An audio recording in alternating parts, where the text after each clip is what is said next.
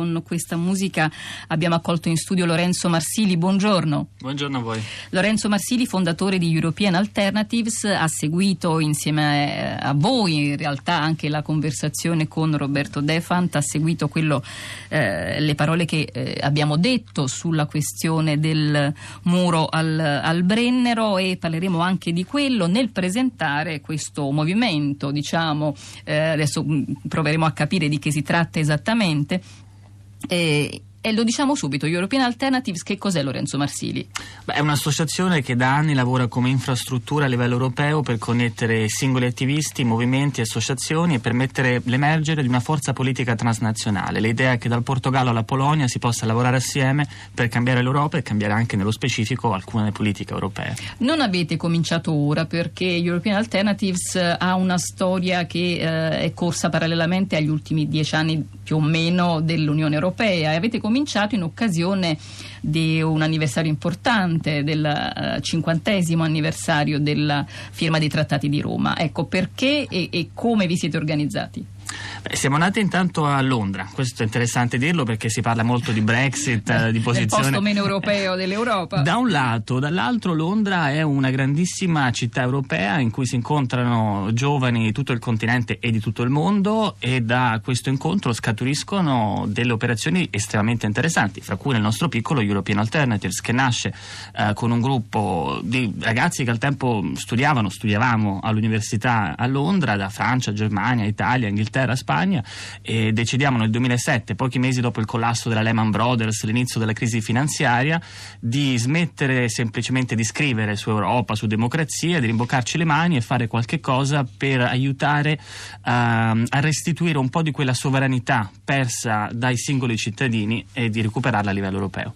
Eh, noi parliamo oggi di European Alternatives perché eh, European Alternatives è arrivato finalmente in Italia, quindi dopo Londra, Berlino, dopo le altre città europee, il movimento movimento è stato lanciato anche eh, in Italia con l'aiuto di un testimonial d'eccezione che nel frattempo avete trovato per strada, poi vedremo anche con quali benefici o quali danni. Il testimonial in questione è Yanis Varoufakis, già ministro delle finanze del governo greco nei primi anni della crisi, insomma negli anni più duri e più ruggenti, oseremmo dire, di, di, di quella cri- della crisi di quel paese. Sentiamolo, ecco, gli chiediamo intanto che cos'è eh, DM25, il movimento ecco, di cui stiamo parlando. Sentiamo Varoufakis.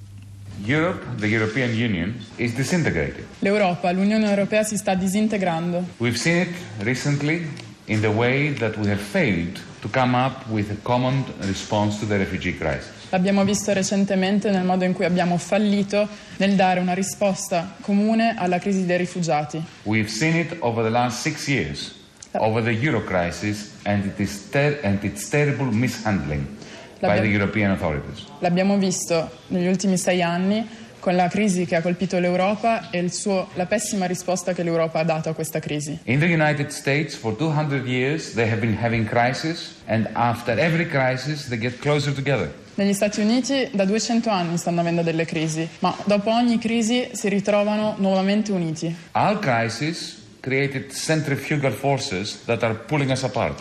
Le nostre crisi stanno creando forze centrifughe che ci stanno dividendo. In the European Union the fact that our institutions are not democratic Il fatto che le istituzioni europee non sono democratiche leads to terrible economic policies. porta a politiche economiche terribili. And then what happens? More authoritarianism is necessary to carry on.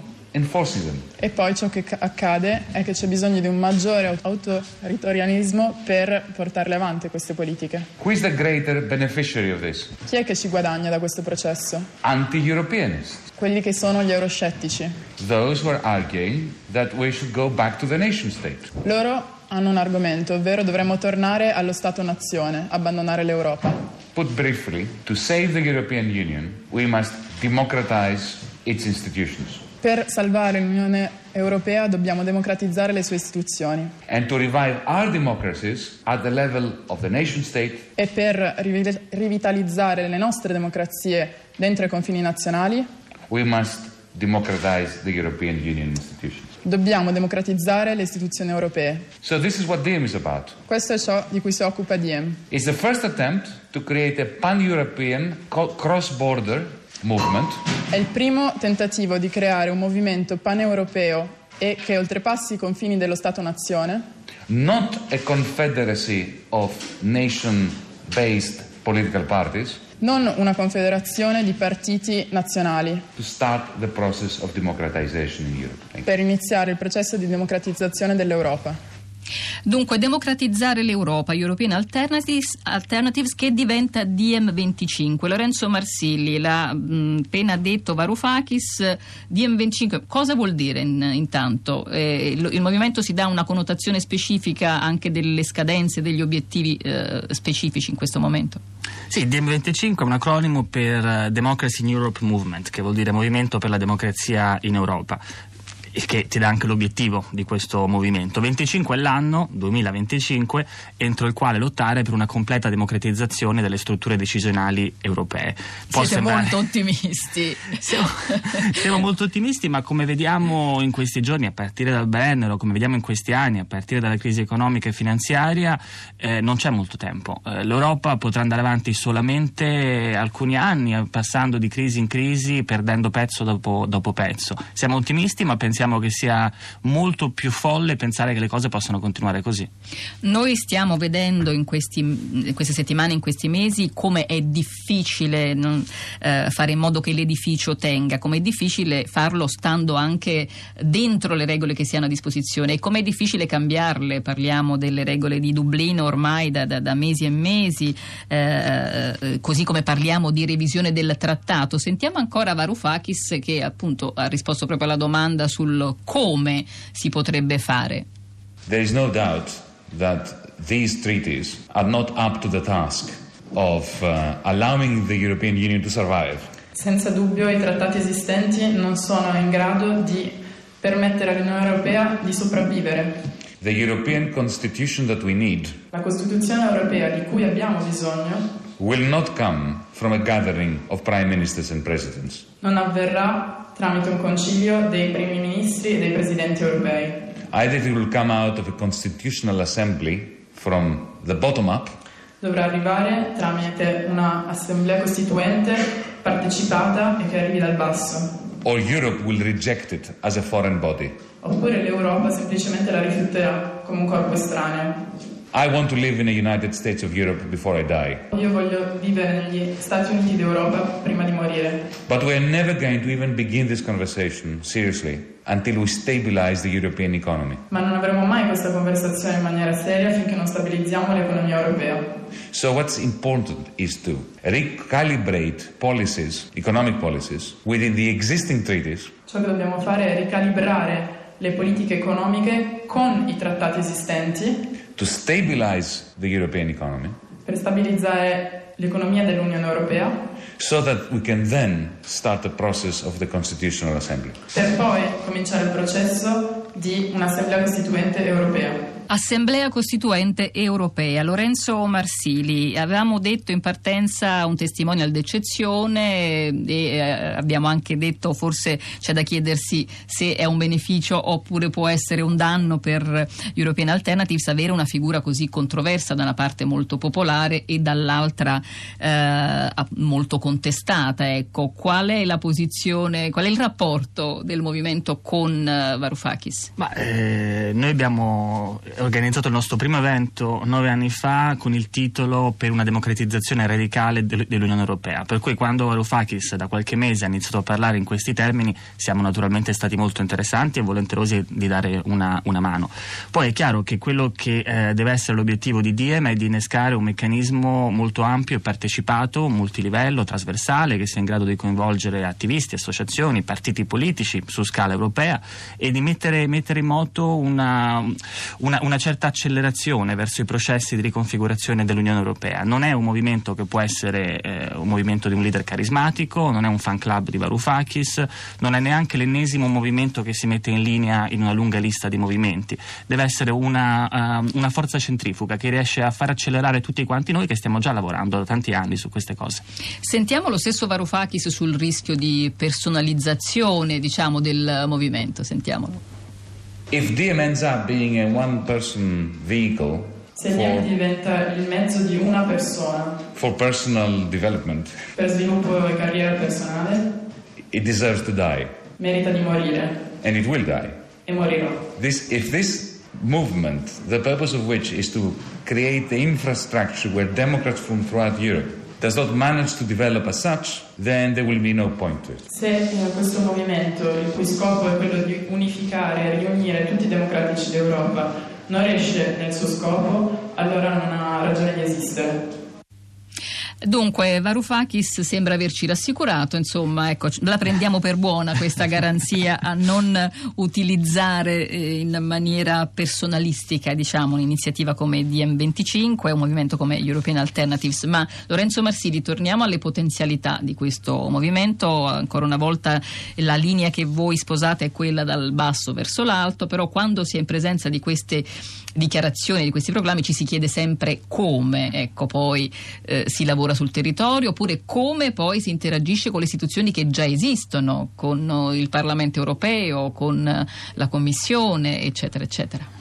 Sì, cioè, intanto eh, sono sempre più a credere che eh, così come stanno le cose non potranno andare avanti a lungo.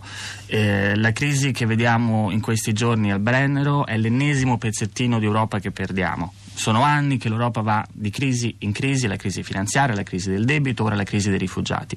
Il, ciò che connota tutte queste crisi è l'incapacità delle strutture europee, così come sono formulate oggi, di rispondere alle grandi sfide del XXI secolo. Non sarebbe un grande problema governare un, un flusso di 2 milioni di persone in un continente di 500 milioni di persone, la più grande economia del mondo. Così come non sarebbe stato un problema governare una crisi del debito in un paese, la Grecia, che rappresentava solamente il 2% del prodotto interno lordo del dell'Unione Europea nel suo complesso. E ciò che accomuna l'incapacità di rispondere all'una crisi e all'altra è un sistema di governo, di governance dell'Unione Europea che non funziona più.